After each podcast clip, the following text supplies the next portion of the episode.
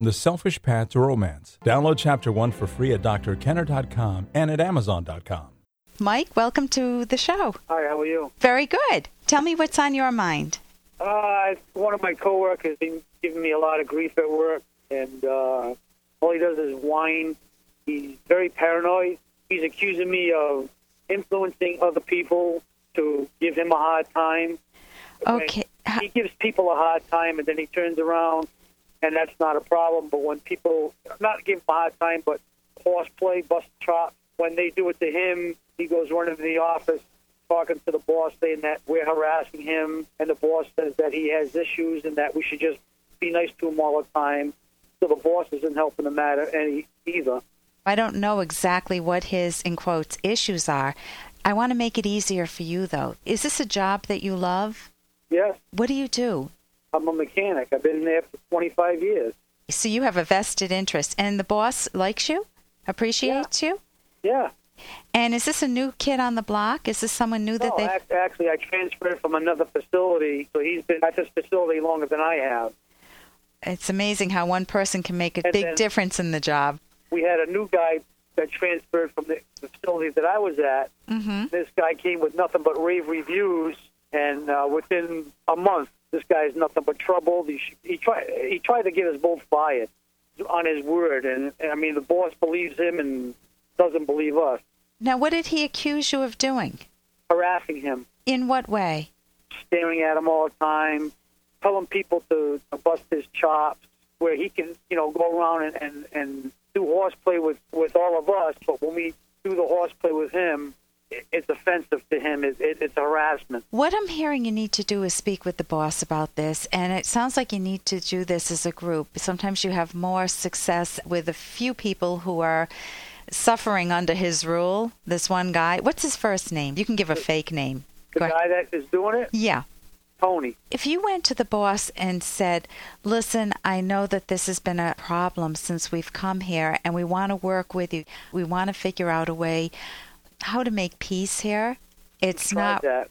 And what did the boss? Well, you told me that you went to the boss the first time and you said he has issues, right? We, we've been to the boss many times. He's trying to tell us that we're the problem. Why does he think you're the I, I'll give you a perfect example. One day, the boss was questioning me on stuff, saying that I had, you know, that I should grow up. So I aired my differences to my to my boss. And then uh, that afternoon, he brought Tony in, and uh, Tony told him what his problems were. And what did he do? What did the boss do? The boss took out a pen and a paper and wrote down what Tony's issues were. And the next day, he had a service talk to all the employees about his issues. About Tony's issues. Yes. So what we say And what were Tony's issues? oh, that we should be more courteous to him. We shouldn't talk to him the way we talk to him. We shouldn't horse around with each other. We should just do our jobs and a bunch of little issues like that. I don't know why the boss is so invested in um, Tony, whether Tony's a good worker, whether Tony's a family member or a relative. No, he's not, but he's not a good worker as far as I'm concerned. I mean, I can work circles around the guy, so can everybody else. Can you find another job? Because you've got such a wonderful history, can you move to another location or to go back to your original location? Is there, If I went to any other location, I'd be back on night. Yeah. I was on nights for 10 years, and that's the reason I went to this location was because I could be on days and And try this, and have a family life again. yeah, is that working out for you?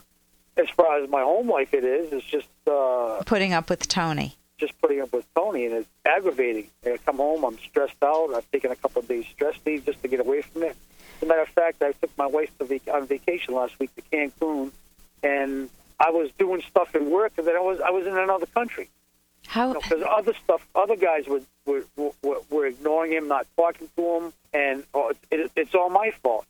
nothing to do with work last week. I was in another country. okay, but what happened at work? Hey, I got to interrupt this because we've got to pay some bills. 30 seconds, that's it. A very quick ad, and then Ellen will be back. Romance. Ugh, I wish guys knew more about what we want from a relationship. Boy, I wish I knew more about what I want. Where's that ad I saw? Ah, here it is The Selfish Path to Romance, a serious romance guidebook. Download chapter one for free at selfishromance.com and buy it at amazon.com. Hmm, The Selfish Path to Romance. That is interesting. I had nothing to do with work last week. I was in another country. Okay, but what happened at work? Well, uh, another guy's not talking to him, and it's my fault because I'm influencing him. This is the boss's words. I'm influencing these people to do this to Tony. You know, I recently went to a conference where you can hire, not you, but the boss can hire an outside psychologist. There are people in this neck of the woods who do this professionally. Yeah. They come in as mediators and they work in a business to try to work with uh, different factions to try to get them all on the same page and to try to we- troubleshoot.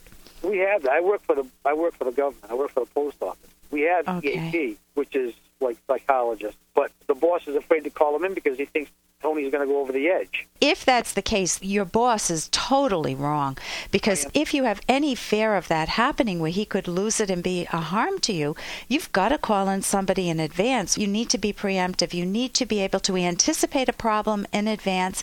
And if you're a good manager or a boss, you need to get that help in advance. If you know that you cannot manage it, and if you're just telling everyone to turn the other cheek, then you will have exactly what you're talking about the absenteeism, the stress leaves, the tension, the continued conflict, the factioning of different groups, and that's not healthy for anybody, including the boss. Right. This is- like like last year in in October, Tony had called. I don't know the EEO or whatever some some person from from Providence, from the main headquarters in Providence, to come down, and he, all he did was complain about me. All these all the all these accusations that he made against me, and Yeah, half of them but- half of them weren't even my weren't even my doing. Tony, you're probably not the first person. If Tony has worked there for a long time, you're probably not the first target, meaning the first person that he's had issues with. Right. And so he's probably made quite a record for himself if he's as on the edge as you're describing, and he has some history, some dossier. So I would recommend going to your boss and seeing if you can get human resources involved, seeing if you can get the psychologist in there to deal with this and take it seriously. I don't think this is something that you guys should sidestep, and I don't think continuing to tease him or say anything, whether you, I know that it must be very tempting to do that when you feel that frustrated. It's it's not because I we ignore him and he gets upset because we ignore him. You- he gets upset when we talk when we don't talk to him and gets So it's a total no-win situation. Yeah, there is. It can be very. It can be very provocative to ignore a person. I once had a babysitter who ignored me, who refused to speak with me for an entire day. That was more painful than babysitters yelling at me.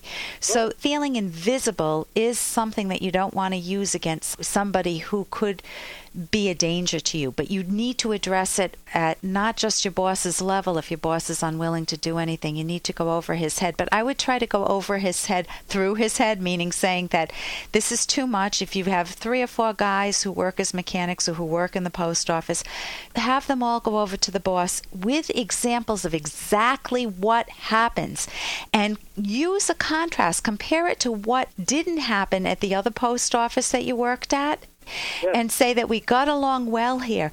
This person is a problem, and I don't think enabling him, keeping him in here, is doing anyone any good, including himself. He needs professional help, and it is way too disruptive on the job for all of us. And I think that we can't just turn the other cheek here. We need to address this head on.